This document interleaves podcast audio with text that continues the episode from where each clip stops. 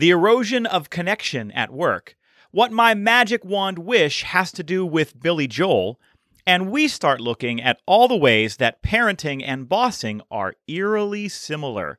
It's happening now on Boss Better Now.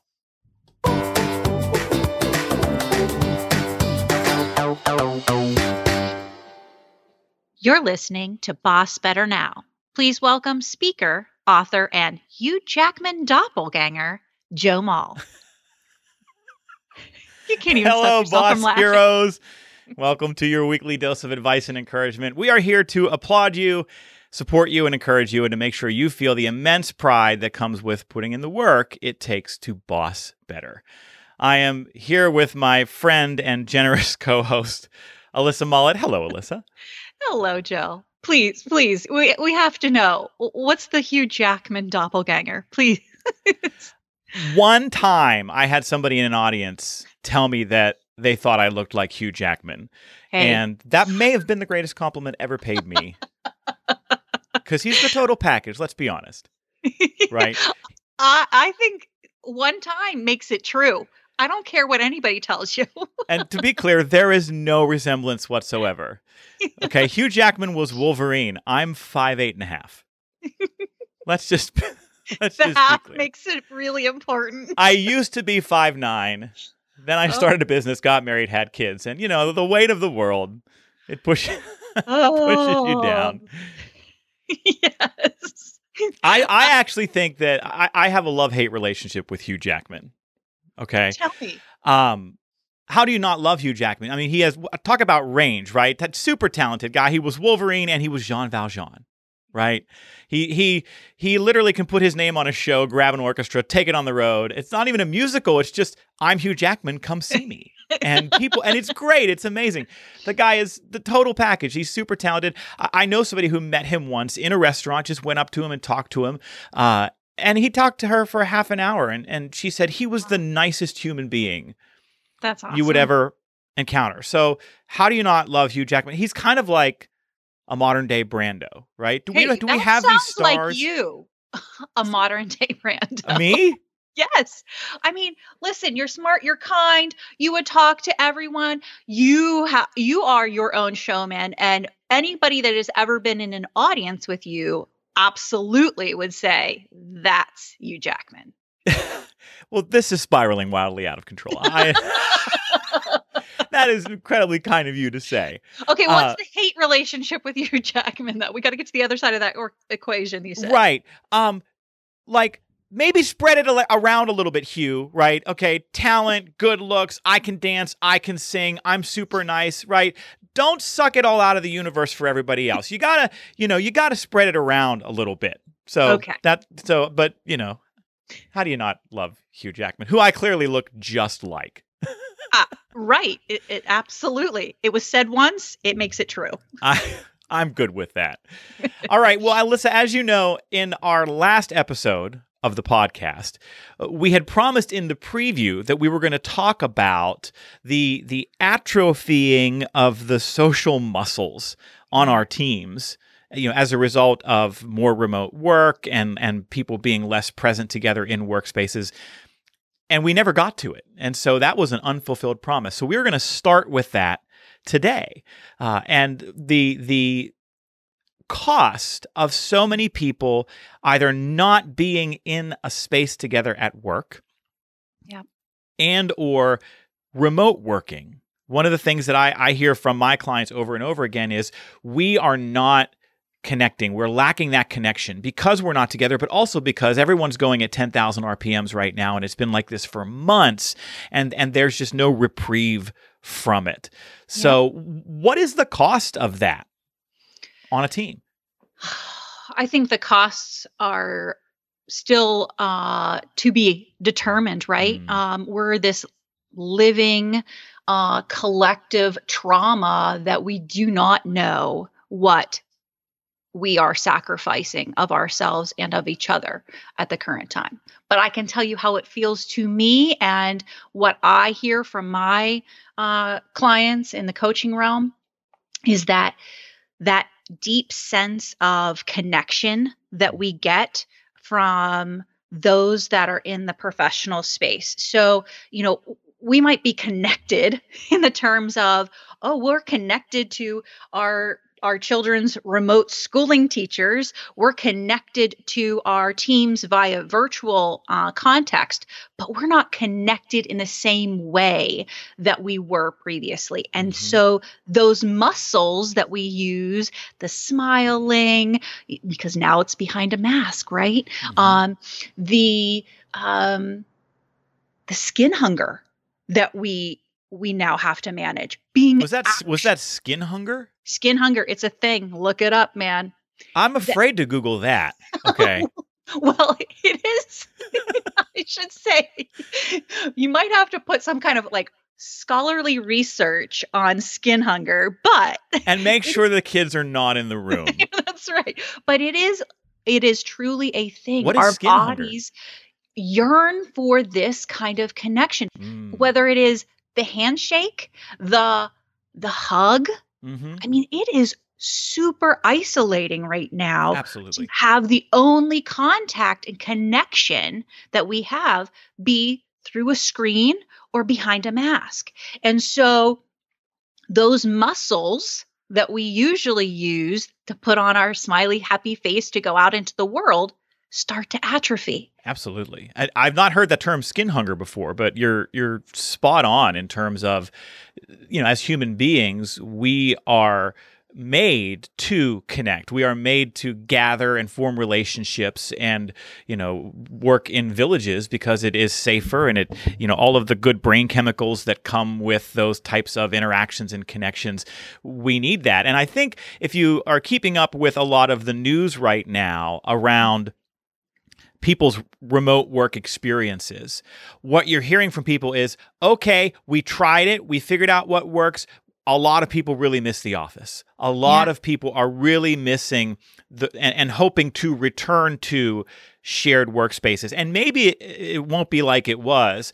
I don't know that that a lot of folks will go back full time the way that they were, but I think you are going to see a lot of hybrid models where people get the chance to work from home, but also in order to to satisfy was it skin hunger? Did I get it right?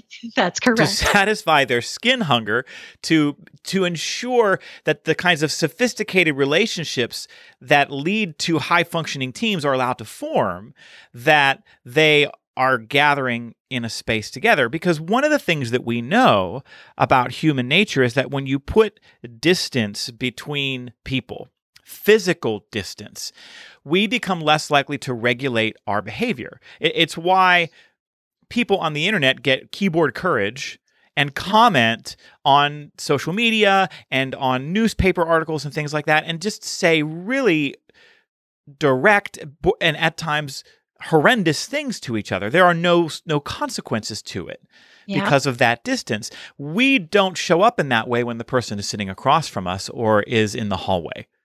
Oh isn't that the truth?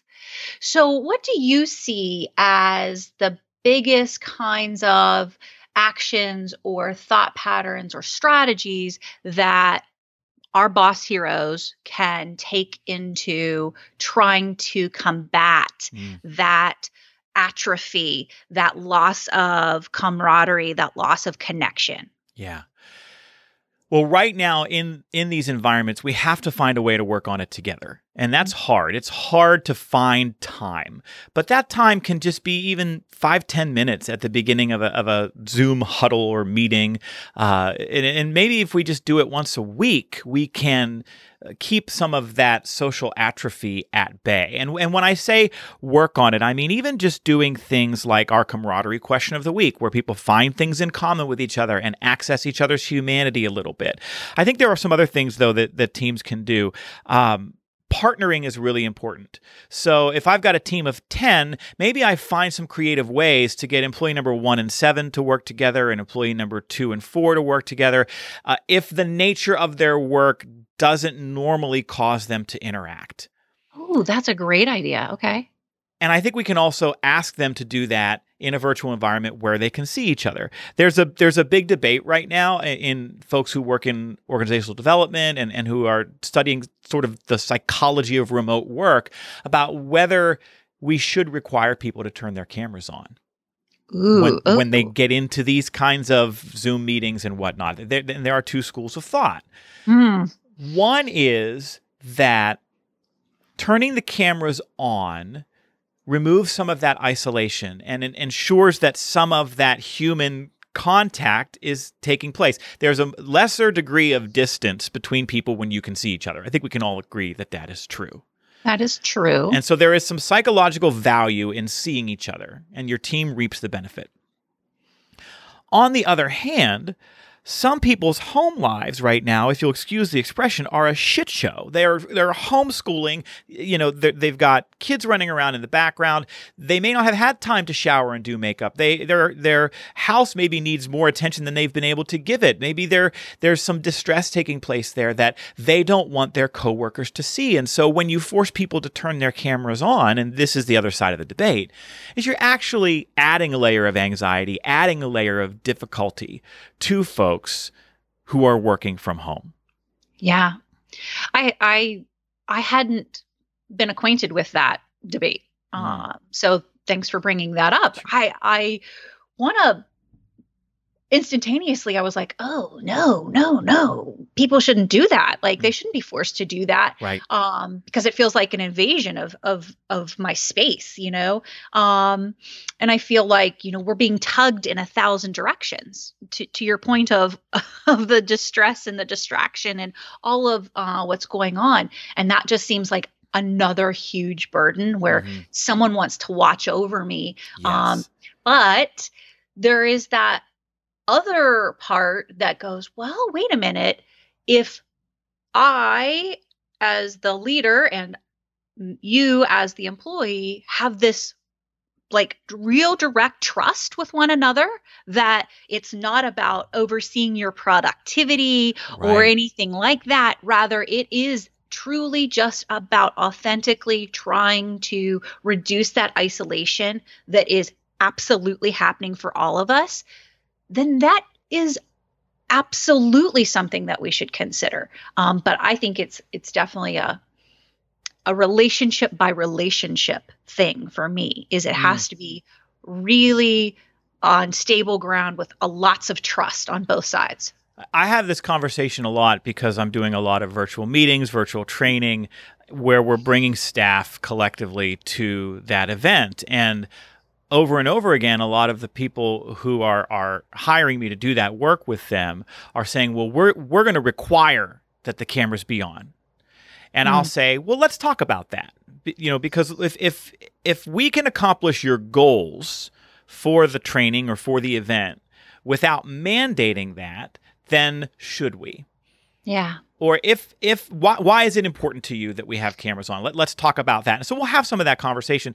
The general advice that i give to folks who are asking their personnel to work from home and participate in a lot of online gatherings is that if you want cameras to be on number one communicate that expectation ahead of time right? Yeah. that that this is going to be a meeting where we need to see each other. Number two, don't make every meeting a camera on required meeting. You know, spread it out a little bit, right? Give people a chance to not shower if, Right. if they need to for that day. Uh, and then the third thing I would say is that even if you have a cameras on event, you clearly define the exceptions to that rule. And you give people permission that if, hey, under these circumstances, something happens, you need to step out. If if if having your camera on makes you feel unsafe or Mhm. makes you, if, if it feels so intrusive that it pro- prohibits you from being able to be fully focused and fully participate, then turn the camera off. Wow, that those are really good tactical guidelines. I think that uh, our boss heroes out there can can take a lot away from. I think one of the th- main things that that popped up for me whenever you're talking about uh, safety, Mm. we talk about the whole impetus of this being those social muscles atrophying and what paralyzes those muscles what has the opportunity fight or flight right is is compromising our safety Mm-hmm. so you have to really think about what it is what that means to you. What compromises your safety? What causes your social muscles those things that um, are going to take you right away from connection and camaraderie? Um, and that might not always be the same for those that you lead. Right and it goes to that noticing that that you're so fond of talking about. And i think this is a kind of debrief that bosses can do with their direct reports every once in a while. And i'm also a big fan of the boss phone call right? We don't always have to zoom. We don't always have to teams. We don't always have to webex right? You can just schedule a call and say i'm going to call you. And we'll do our meeting via the telephone and wow.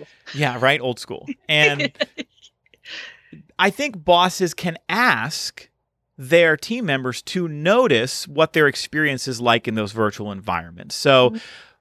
What is it like for you when we have these meetings? What is it like? What are you feeling? What are you noticing about about your comfort level and and your sharpness and and whatnot when the camera's on, when the camera's off, when we give you the agenda ahead of time, when we just leave open time for discussion? You know, what are the optimal conditions for you? And then if that boss is taking notes, they can start to notice themes and patterns that emerge across the people that they supervise and they can tailor the remote work environment to them in that way.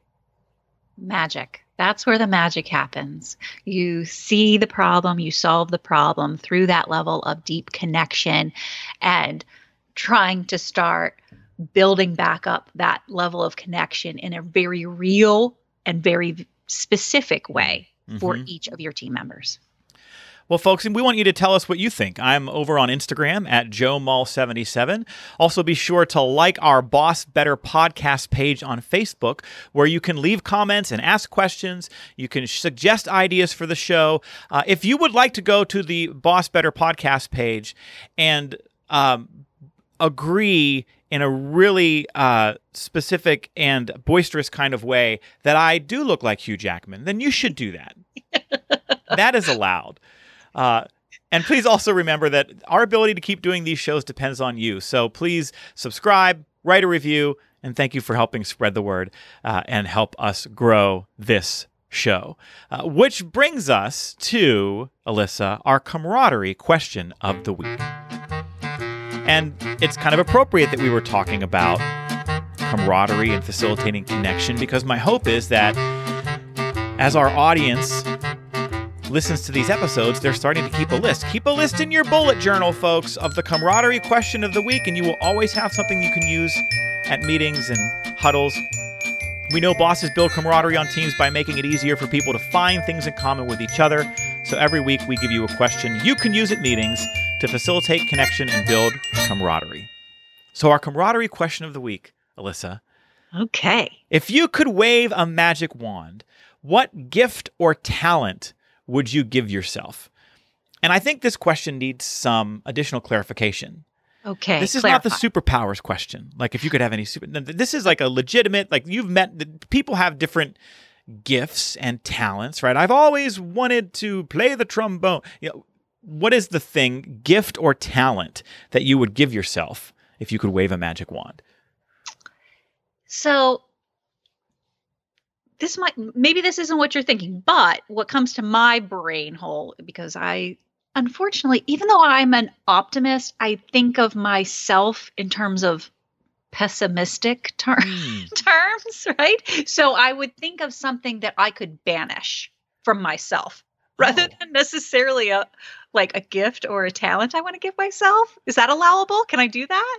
yes, tell us more about that. Okay, so what I would like to banish for myself, because I think I would, the sky would be the limit of what I could accomplish and think for myself. If I could only do away with my comparison seeking. Ooh. So if I didn't have to compare myself, my goals, my achievements, my to Dunn's list, any of those things to other people or even to my prior self, younger self, I I think I think I would get so much more living done Mm. and be so much more available to achieve goals than I currently have the capacity to do. Okay.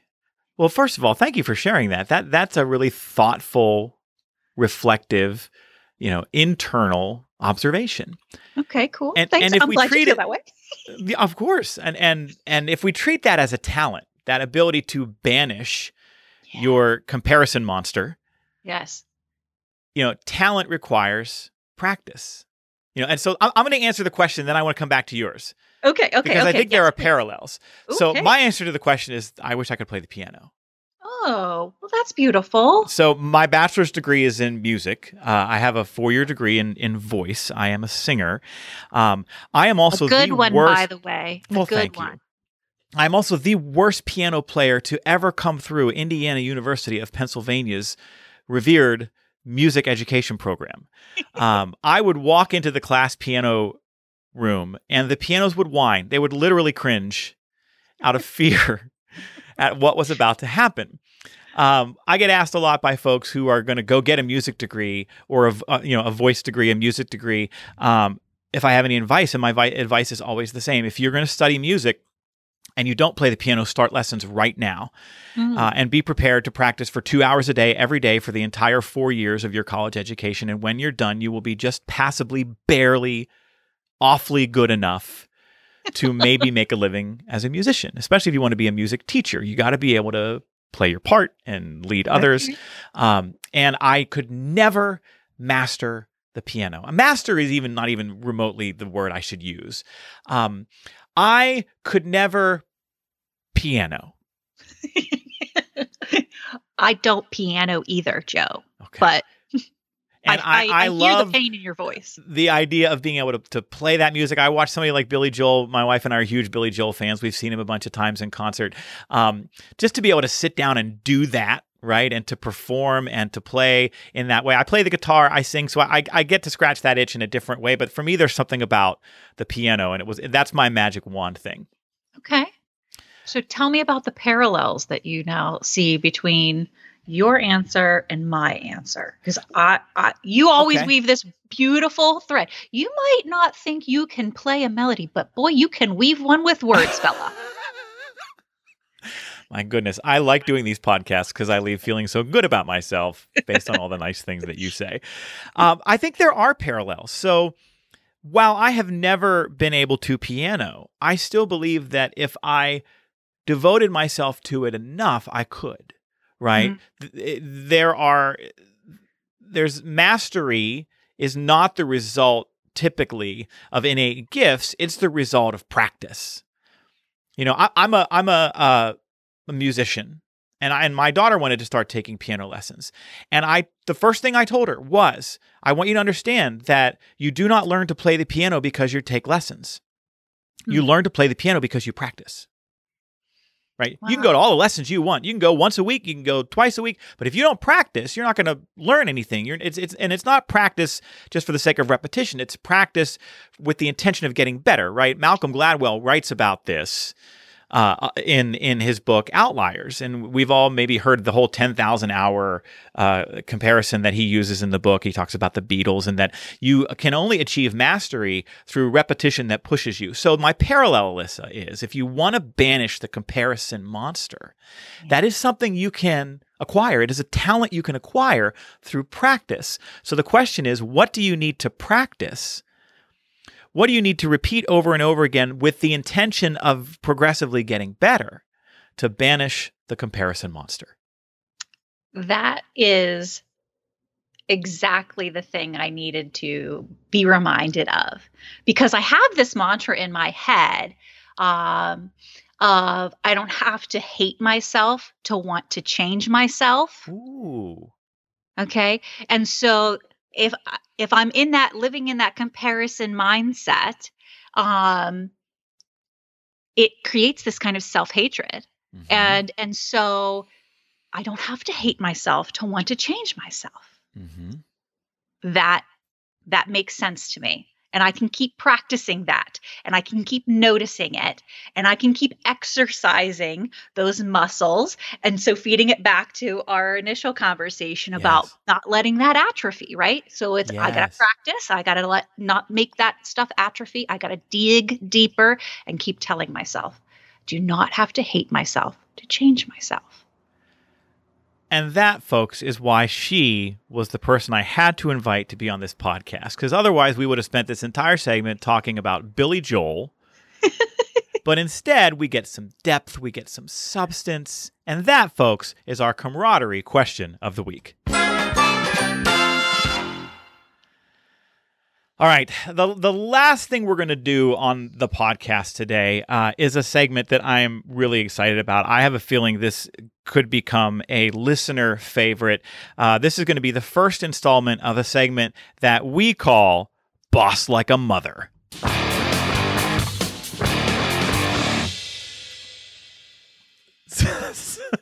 I'm going to play. Like, do you want to hear the music one more time? I, w- I would love to because it sounds amaze balls. Boss Like a Mother.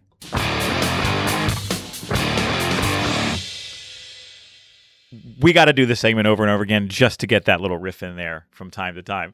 Uh, Agreed. one of the things that Alyssa and I constantly talk about and, and have talked about more frequently in the run up to building and launching this show is the constant parallels that exist between parenting and bossing. yes. The number of times we have shared stories with each other about something that happened with one of our kids that then led to a, you know, the same thing is true with bossing. You know, if we if we got a nickel for every one of the times that that, that happened, we'd have a big bucket of nickels. We would. We'd be able to make a really long phone call. And so, so, tell this, me all the parallels. Which one are you picking out today? I I, want to hear this story. I gotta so we had a a remote parent teacher conference with uh, our kids teachers last week right Ooh, okay. um uh, so so we're not we're about a third of the way through the school year so we Hmm. did these uh, virtual parent teacher conferences and one of my daughter's teachers was describing how she had recently created a fairly complex problem for the, the class to solve.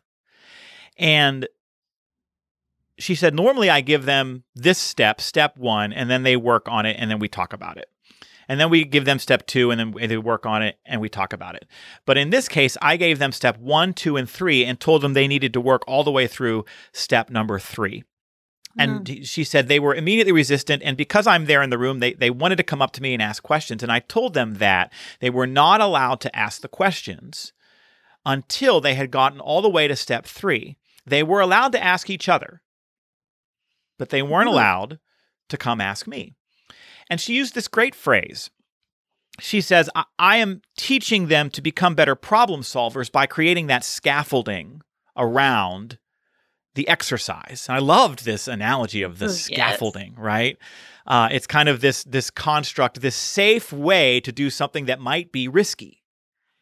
You know, I love me a good visualization. That scaffolding is an awesome visualization. Yeah, and and you know it's funny because she said it. It was such a passing thing. It was a throwaway for her as we were just chatting about uh, Lily's experience in the fourth grade, and I immediately started thinking about bosses and how we want our folks to become more sophisticated problem solvers. We don't want them to come to us over and over again with elementary questions or the same questions over and over again. But that sometimes by being the person who has the answer and just giving the answer, Mhm. we're not nurturing those more complex problem solving skills, the critical thinking that we want people to do. Uh, and so I thought, what is the scaffolding that bosses need to build in the interactions that they have and in their workplace that will gently push folks to more risky problem solving on their own? Mm, mm.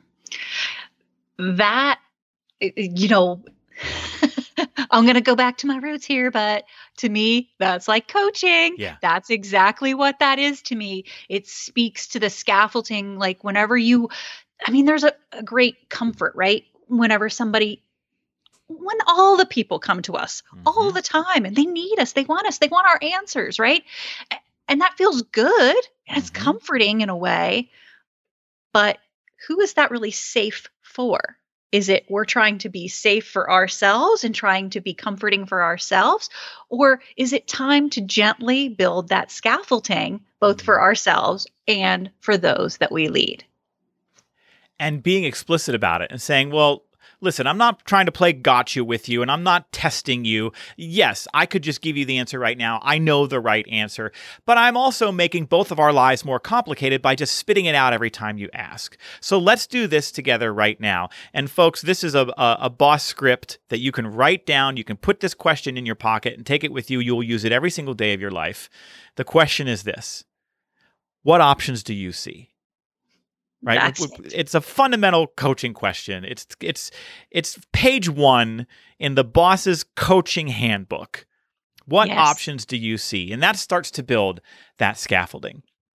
Yeah step two of the scaffolding, which you know is, is the- this is the really really hard part. So once you got that out there, then you need to be quiet, yes listen and learn. Wait the silence, hold the space mm-hmm. because they'll fill it up. Yep. If you allow them to fill it up. and if you don't take the bait when they give you the i don't know or the one word answer right if you ask the question what options do you see and they say well i don't know recognize what has happened their their brain hasn't shifted yet they arrived expecting to be a receiver of information and so they arrived with their ears out front Yep. and when you say what options do you see they haven't yet whoop, zip, jumped over to that other part of their brain where they go oh let me let, let me use my critical thinking. Let me reflect on what i know and what i've experienced and what we talked about at the meeting and what that email that you sent last week said. And the last time i asked you this question do i remember what you told me? There there is a moment where you need to downshift. This person needs to shift gears in their brain to go from being a receiver of information to a contributor to the solution. So when we Mm. don't take the bait when the person says i don't know you stay silent or you go okay I, I, I want to fill the silence, Joe, because you're looking at me, and I uh, I, I want to fill it, and I want to Yeah. fill it. These and sometimes you great. just have to re- restate it instead of what options do you see you then you then you say why don't you give it a shot where would you start Yeah. what do you know not to do awesome. That's scaffolding. and that is boss like a mother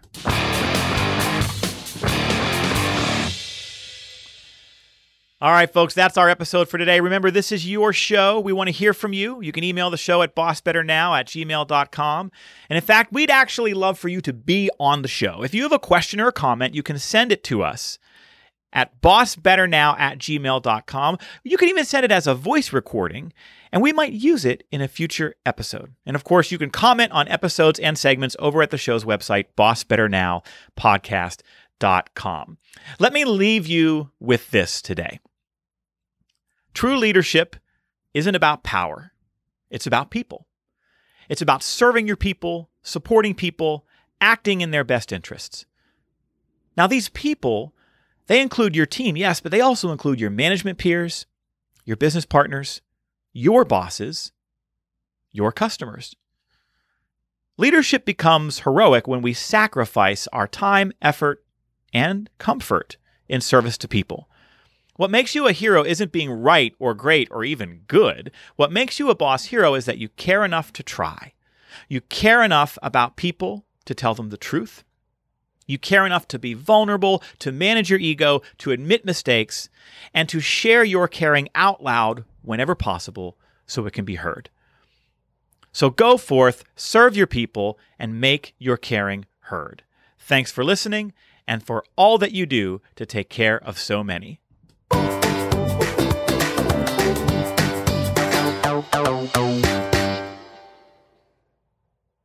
This show is sponsored by Joe Mull and Associates. Remember, commitment comes from better bosses. Visit joemull.com today. Hello, boss heroes. Are you planning a conference, meeting, or event? Why not invite our own Joe Mull to be your keynote speaker? Joe speaks and writes about commitment in the workplace in a way that is funny, powerful, and captivating. He knows that your attendees want rich content that is relevant to them and delivered in a way that is fun, compelling, and useful. Joe's keynote programs help leaders say and do new things so they can get better results. If you're planning a remote event, Joe can beam in from a fully equipped virtual broadcast studio. With multiple cameras, professional audio and lighting, and tons of interactive ways to engage participants, he will leave your audience raving about their experience.